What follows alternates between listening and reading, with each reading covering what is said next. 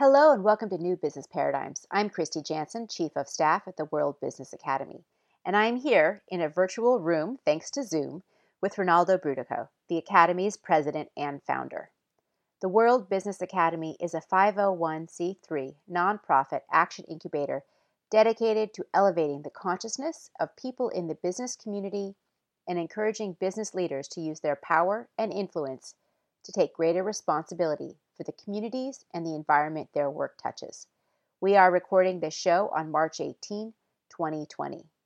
Please forgive any audio inconsistencies, for as I mentioned earlier, we are taking the social distancing recommendations to heart and recording this via remote tools. Before we get going, I would like to invite our listeners to reach out to us at info at worldbusiness.org if you have any questions or comments about the show today or if you have anything you would like for us to discuss on future episodes. We would love to hear from you. As always, you can listen to us on the go using Apple Podcasts, Stitcher, or Blog Talk Radio. Just search World Business Academy. All right, Rinaldo, so what are we going to talk about today? Well, I uh, what else is there to talk about but coronavirus, COVID 19? And uh, I'm going to start with some potential good news. Uh, there's a just just reported a couple hours ago, uh, earlier today, that the French are working on a combination pill that uh, works off of um, quinine, actually, that's been used historically to stop malaria, and solve malaria issues. And when it's combined with another drug, apparently has some virus-fighting capabilities that would affect coronavirus. So it's possible there's a magic bullet out there. Also, there's Dr. Ho, who was the doctor credited with finding the way to end the HIV crisis, uh, which was done through manipulation of uh, and blocking of viruses. So he feels comfortable he's in the right space. He's been doing it for 30 year plus years now, and he feels that with the uh, about 5,000 different chemicals in his library, he thinks he might be able to find a one or two that he can combine together to kill this virus. But as he points out in an interview he did uh, a couple days ago, even if he finds that in the next, say, month, which would be extraordinarily lucky given that there's 5,000 to test, uh, it would still take six to nine months to get it into uh, any kind of production. Uh, the same with the French uh, technique. It would take a little less because they're using standard drugs that we already have, but it, it, it will take a few months even then. Uh, of course, the also we know that the the first vaccine trial on humans started two days ago. There's a male and a female who've already been, uh, in fact, I think it's now up to 20 people in the trial. And again, if that works, that vaccine, um, which they've been working on for five years, uh, Gilead Science, uh, pharmaceutical manufacturer, has been working on it with a professor, very distinguished professor of University of North Carolina. Uh, and uh, just by coincidence, the drugs they've been working on for virus literally were on coronavirus type viruses. And so they came to the they, they came to a vaccine pretty quickly. Uh, the FDA let them start human trials pretty quickly, although they had completed animal and petri dish t- trials. Um, and if that virus, a vaccine, so one's a cure, the French are working on, Dr. Ho, possible cure.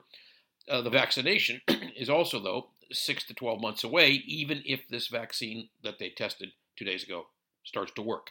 It'll take that long to get further testing, deploy it, etc., and to ensure against uh, the side effects being uh, within reason. So, so those are rays of hope, but they even if they find them, then they're perfect. It's going to take quite a bit of time to ramp up production and to really deploy these solutions. And that's if they work. If they work, which would be yeah. revolutionary time if they work that fast. Yeah. So, from the point of view of uh, the future prognostication, we are not going to have a medical intervention that will help us solve this crisis in the U.S because the curve we are on right now is the same curve Italy's been on.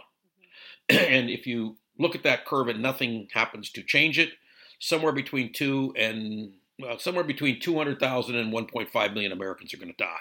That's a lot of dead people. Uh, there's a church in, in northern Italy where they have 35 caskets in in, in, the in the aisleway because it takes over an hour to cremate somebody, and they're coming in dying faster than one an hour so they're backing up. It's just a uh, nightmare. Yeah, and by the way, you, you can imagine the health implications in terms of death for the 550,000 homeless in America. Think of the health implications of uh, people who are in um, circumstances where they cannot stay at home. They, for, for whatever reason, they cannot physically stay at home, and they're at all vulnerable. So, with death rates running between 10 and 17 percent of infected cases, and I think that'll come down. By the way, I think we're in for an incredibly difficult time. Now, what can be done about it is the question. And the answer is a whole lot can be done even now. Even though the federal government has totally blown it up until now, a lot can still be done. Most of it today is going to have to rely on individual citizen action. So, what we all need to do is to follow the CDC advice or better. In other words, stay at home. I'm voluntarily quarantined right now at home, and I will stay in this condition until the until this crisis passes. If that's one month, two months, three months, whatever it is, I've gone basically into seclusion, conducting all my meetings by by Zoom, and by phone, and uh, looking forward to keeping my life going without getting sick and dying. And that's how everybody should be incentivized because even if you're a youngster, and I know one youngster I have in mind who's only 31, who normally would not be someone you'd be concerned about with coronavirus, but as I pointed out to this young lady, you have a bronchitis condition that's historical. Yeah. You've had it for years. You are a sitting time bomb ticking if you catch this thing. Well, then because, you have, and then you have people. There's many young people who have diabetes, obesity. Uh, yes. These are all things that are indicators of not as good of an outcome. And although we've dramatically cut smoking rates, we haven't eliminated smoking. And look at the kids who've been vaping, mm-hmm. some of whom did not die from it, but many of whom had their lungs damaged from it that weren't damaged enough to end up in a hospital. So we don't know what that time bomb is ticking. So the number one thing to do is not just shelter in place, quasi quarantine yourself. I mean, all you need to go wrong is for one little of those little molecules to get into your house and you're done. But so let's yeah, but it's not just for individual safety. It's also for the you know protecting the grandparents, protecting the people who are immunocompromised. Absolutely. Even if it's not you. So even if you're 23 years old and you're super healthy and you have a mild cold, it's your neighbor next door or the other woman on the bus or in the grocery store who goes right after you who you might infect and end up killing. Yeah, and and and to that point, it's something we have to do as a society. In other yeah. words, what I said is the way to flatten the curve so that the we don't overwhelm our ICU beds, we don't overwhelm our hospitals, we don't overwhelm our medical staff. You know that Italy today has allowed 10,000 doctors to get licensed who haven't even completed medical school. Yep, they're, they're that short of physicians. Yeah, they're triaging all the non-critical yeah. cases, and exactly. and that's what you have to do. And it got away from Italy. It just mm-hmm. got totally got away. And now putting the genie back in the bottle is almost impossible. Now, in order to do this, we therefore individually have got to respond by say, maintaining social separation. Uh, when you, if you have to go out, only go out for urgent matters. This is not a time to get your hair colored or your toes painted. This is a time to stay home and protect yourself and your loved ones, and in the process, protect the rest of society. Because the fewer people who are out there banging into each other, giving each other that virus, the flatter the curve of the infection will come. So uh, when you clamp down, as the San Francisco Bay Area did on uh, about 8 million people, and say you can't do anything for the next three weeks, just stay at home. So I was talking to my daughter uh, who lives in the Bay Area, and she was actually relieved that they did the three week uh, suspension of any activity where the lockdown is in effect because she felt that that was a way that she could be more comfortable that less of the virus was circulating. So even though she's holed up with two young children that are not in school, uh, fortunately hers are, uh, let me see, uh, 11 and 13, so it's not too bad. But she's homeschooling them, um, and both these children are very very active students. They they they have after school activities. They have all kinds of things. Uh, and she feels like, okay, I- will do my part and, and juggle that and do the laundry and do the cooking and keep everybody happy. But at the end of the day, um, if everybody else is doing it too, then I got a better chance that I won't have this problem. Right. So that's what we can do individually. Now, the government has, the federal government has totally failed us. Our state governors, particularly Governor Cuomo in New York, who's by far doing the most, uh, Governor Newsom to a lesser extent. Governor Inslee, Inslee in um, in, in uh, up in Washington is probably he and Cuomo are the two best ones. Yeah. Uh, Newsom's got some work to do to catch up, frankly, uh, in California, and other governors are now stepping in. The governor of Michigan uh, is stepping up pretty substantially. So, uh, with the states closing down schools and closing down ways that we can connect with each other, there's only so much the states can do on two levels. Number one, there's only so much they can do to control the virus because they can't stop. Well, they don't think they can stop the airplanes from flying.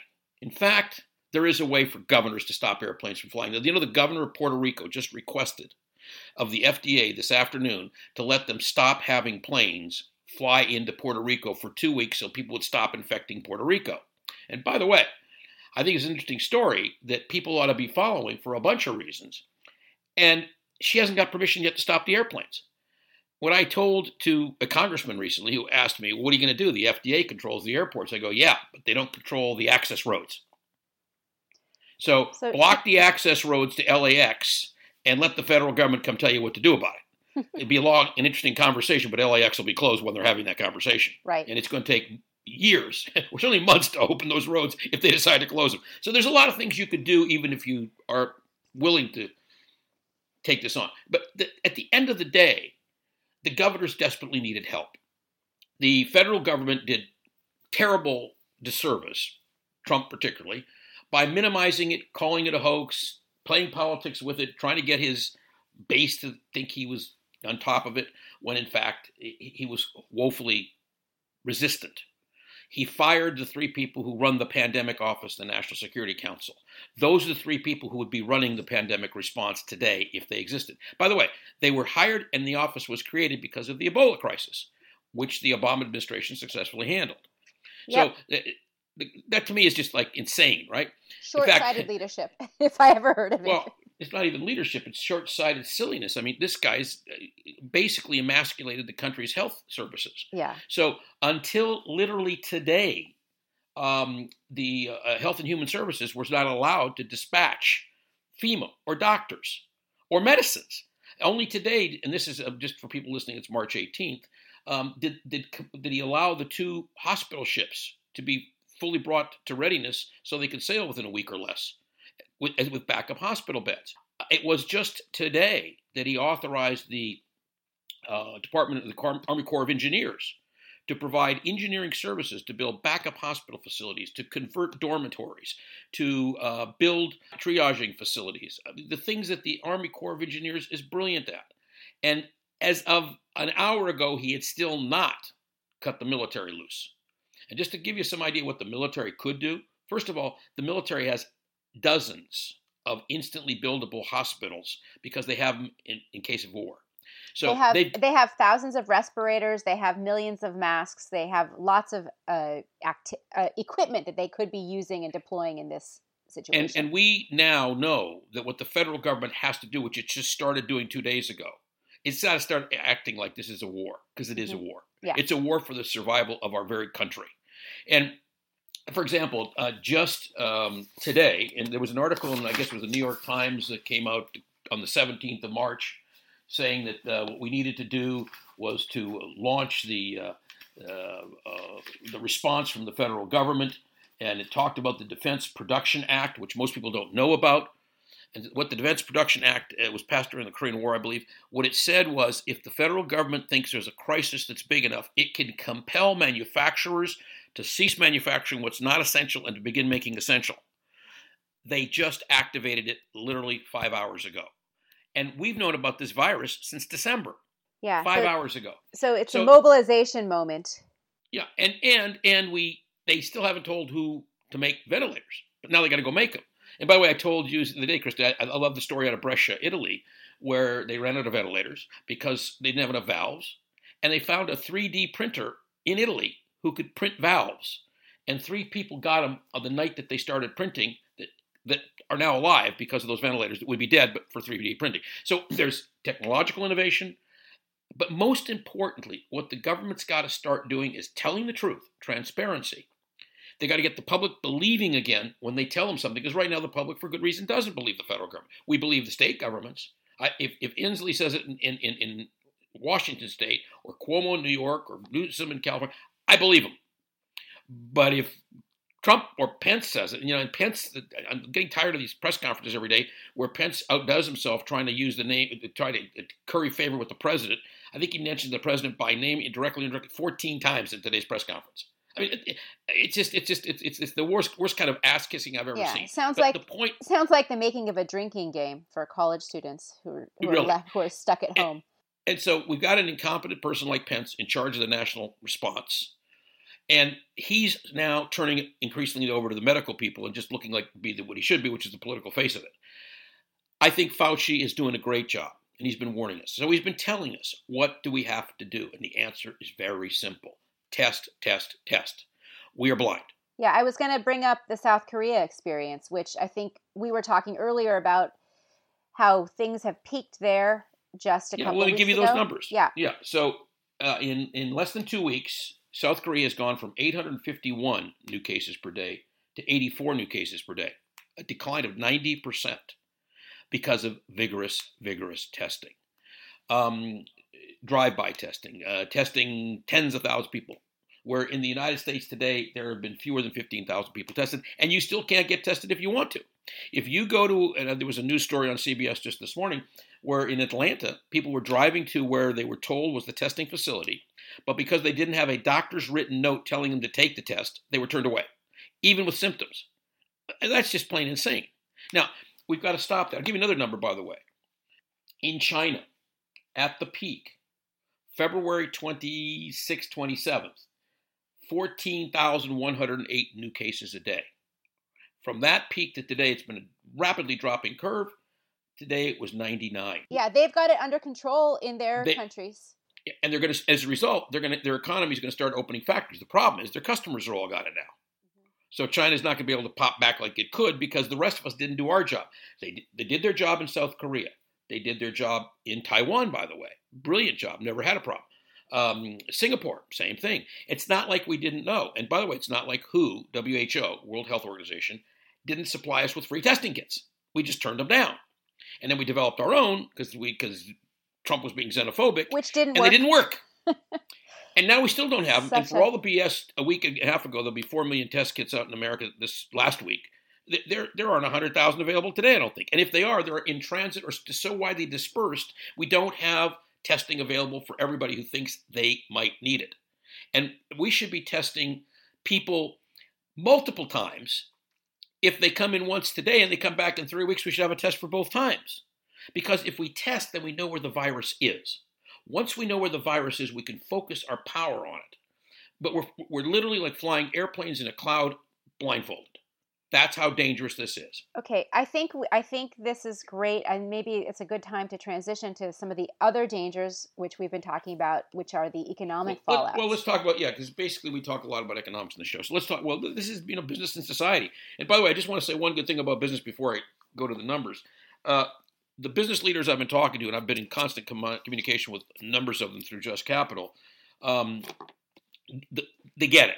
They get that this is the largest economic collapse in the shortest amount of time since the Great Depression. In fact, I believe the market's now dropped 32 percent um, in a very short period. It's that's Yeah, as fast as it happened Since in around the, the peak around February 26th, it's yeah, it's yeah, 32 32 percent down.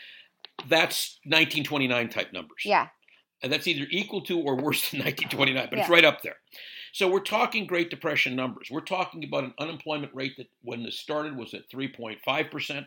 That's going to spiral to 10 to 15 to 20 to 25, and I believe it'll get as high as at least 30 percent before it stops. I want you to think of what 30 percent unemployment means. It's cataclysmic. It means no purchasing power in an economy driven by consumers.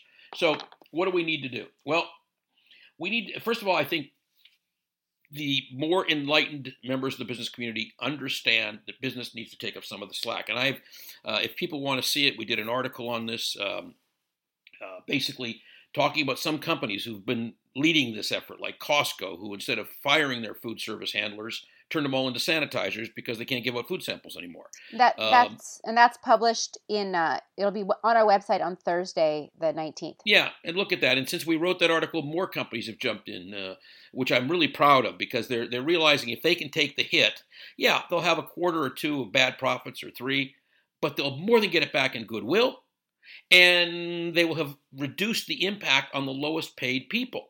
When Hilton fires all its maids, which it's been doing wholesale, those people are unemployed and they're living paycheck to paycheck.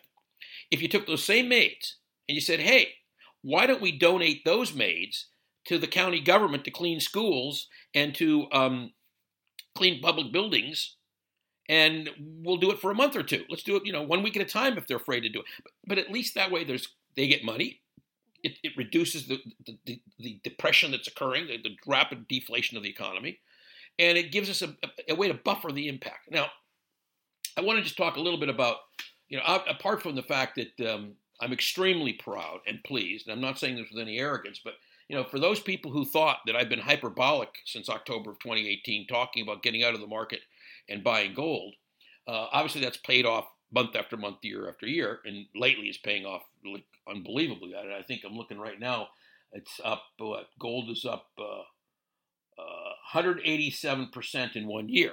No, that can't be right. That's no, $187 in one year. $187. 14 and a half change since last yeah. year.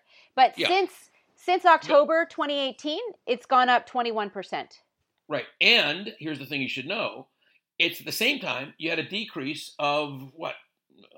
Probably 32% in the stock market. Well, so if you add the two together. Yeah. Actually, the last time the Dow was this low was January 13th, 2017, the week before Trump was inaugurated. Right. So, so we're back to where we were, and then some. Yeah. Except, except we're in worse soup now yeah. than we were then. So if you sold so, in 2018, you'd be in great shape right now. absolutely, which I did. And and you know, um, I don't take any p- pleasure in that statistic. But what I said at the time, and I've repeated numerously on this program, if you buy gold, you won't have to worry about what's coming because it's coming.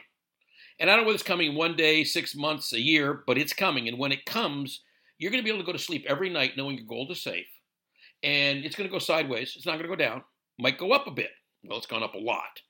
And you don't have to worry about the volatility of the stock market, which is basically a manipulation anyway. In fact, one of the things I hope happens on this, uh, and the coronavirus could force us to completely rebuild our economy in, in fascinating new ways. For example, Andrew Yang got laughed at for saying you should give $1,000 a month to every American. I think they're going to build it into that new bill that they're starting to mark up right now, the trillion dollar bailout. I think what you're going to see is Americans getting $1,000 a month for at least two months and maybe longer. Well, that's a great way to put money in people's pockets because they can't afford to buy groceries. Let me give you an example. There are 15 million people in the American restaurant industry.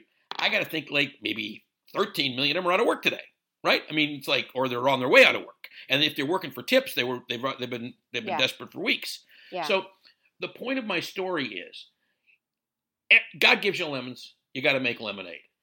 The federal government is starting to realize way too late, but it's got to catch up. It's got to do way more than it's doing to help us get around, get our arms around. In the meantime, we as individual citizens, by by practicing great hygiene and social separation, we can help to flatten that tsunami. Cuomo calls it not a wave but a tsunami. Is right, and so we can do that. The federal government has to do its part. The state governments have to continue to do the hefty, heavy lifting they're doing. And what's going to happen with the business community is those of us who can afford to cushion the blow for the least paid of our workers need to do it.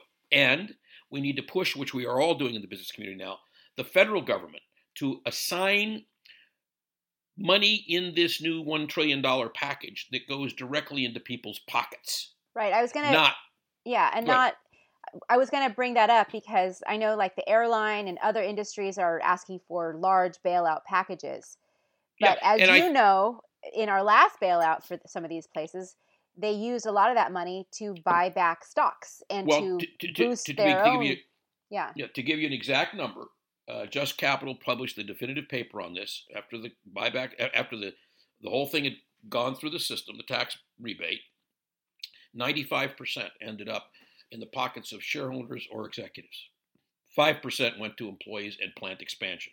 We were had. We knew that at the time. Mm-hmm. Many of us said that at the time. The show said that at the time before it was passed, and that's what happened. So, no real long term benefit in fiscal stimulus, and we paid this huge amount of money. So, how can we ensure that this money, if they do do more bailouts right now for these different industries, goes into people's pockets and not into investors' pockets? Well, I was just talking to Congressman Salud Carbajal about this actually a couple hours ago. Um, and I'm preparing a paper, as you know, because you're going to help me working on it, uh, you and Benjamin, Kristy.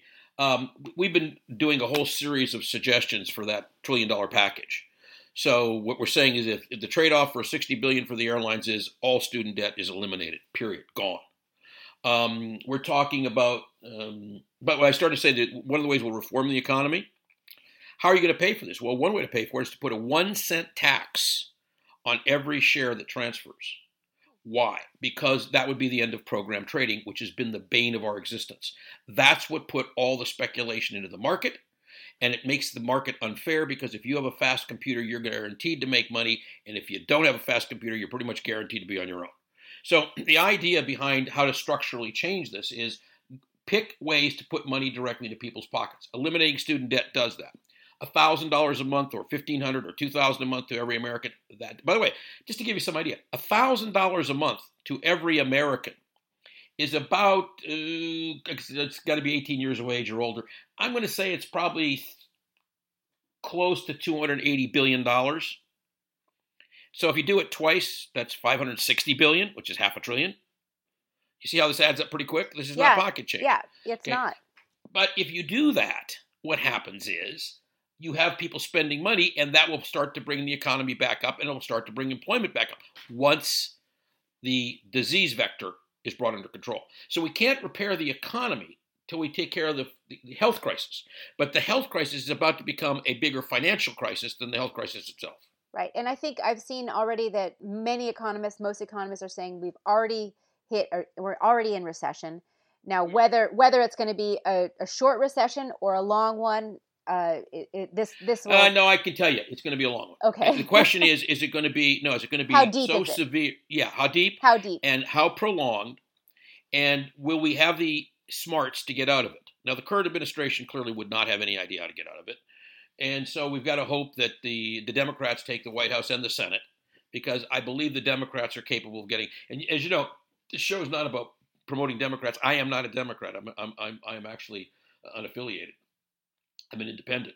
But uh, the the the abject mess that the United States Senate has made of our economy in conjunction with the president uh, is uh, intolerable, unforgivable. And what we would all say in Wall Street is we deserved it because we we thought that these guys were going to give us tax breaks and less regulation, not realizing that when you gut the federal government, the way we've gutted the regulations in our world, not just the EPA, but the CDC, um, uh, you know, every other thing you can imagine. When you do that, you are asking for trouble, and the first thing that comes along that throws you off kills you. It kills you, and that's where we are. That's where and we are. we are right now in dire straits. So, uh, well, I'll give you an example. Another way to do uh, the bailouts is I wouldn't bail out um, the hotel industry because the um, if the hotel industry starts to lose a whole bunch of properties that will close, and they will, Great, extra beds we can convert for excess hospitals.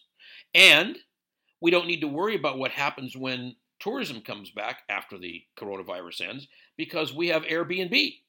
And Airbnb will put the money directly into the pockets of homeowners. So even though, as you pointed out earlier, Kristy, only 30 some percent of the public owns their own home, that's 30 percent of the public that would be getting cash from people staying at their house, which doesn't have to go to Starwood or Hilton. So keeping Hilton open with unattractive economic properties, not a good idea. Another idea we've come up with is, and and uh, I, I, think Salud liked this one a lot, and I want to congratulate Salud for calling and asking what we thought. Uh, he is my congressman, but I've been talking to about five different congressmen now about this, uh, and I'm pleased he called initially to see how I was doing because of my age, and then we started talking, and I have been filling in with these kinds of details.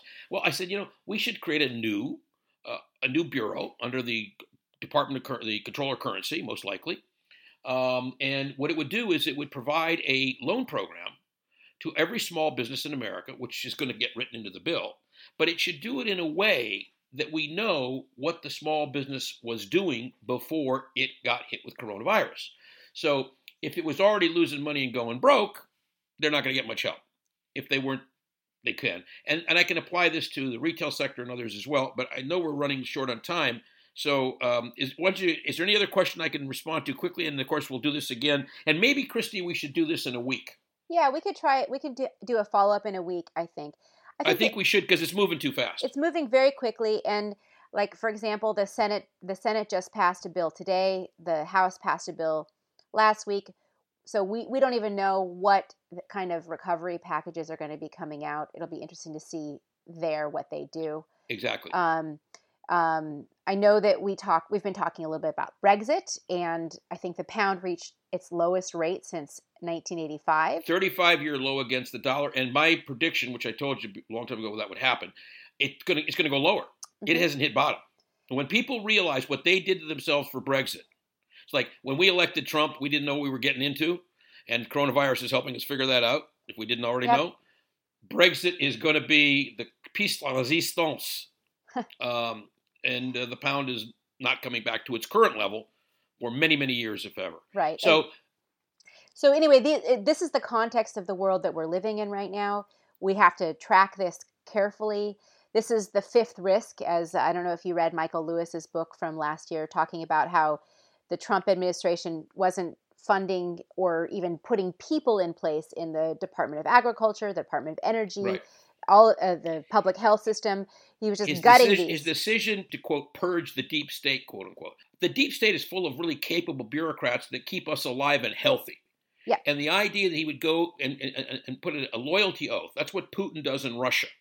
We, we, everybody in our government takes an oath to the Constitution, not to a human being.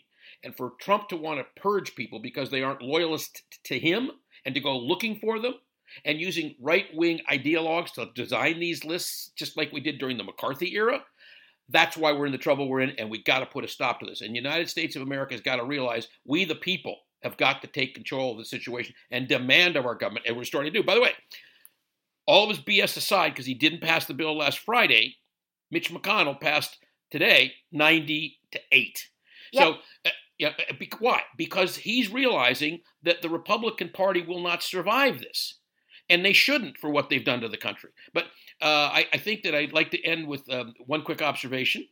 Um, I wasn't sure how this was all going to work because you went to your home, I'm at my home. I've been doing all my meetings by Zoom, and uh, except for the minor glitches we had on this call, it's worked really well. Uh, I've been able to see the people like you that I'm talking to. Uh, we've had meetings with six, eight, ten people, all on separate Zoom screens. And uh, we just decided today, as you know, that the way that we'll end this conversation today is with a glass of wine at 5:30 that we will hold up and clink through Zoom, so that we don't even have to go to a bar. So, folks, please stay home. Our Zoom happy hour is about to start. That's why Zoom, we have to end Zoom, this call right now. Zoom your happy hour and uh, let, tune in next week and uh, tell your friends to listen to this program so that they can get the best of current information because it's going to be fast breaking. And if you haven't bought gold yet, it's not too late for those who are wondering. Okay. Well, thanks, Rinaldo. This is a really interesting show, and I'm excited to see. Uh, not excited. I'm interested to see what happens over the next week. Actually, excited probably applies because I got to tell you, I get breathless sometimes we thinking live in about the implications. the implications of what we're doing. Uh, it's sort of like I wish I didn't know what I know because it's really very scary. And now we have to be on our game. We've got to be more on our game than ever. So thanks everybody for listening in. Stay safe and talk to you again in a week. Wash your hands and don't panic. Stay calm and carry on. okay. So bye everyone. Thanks.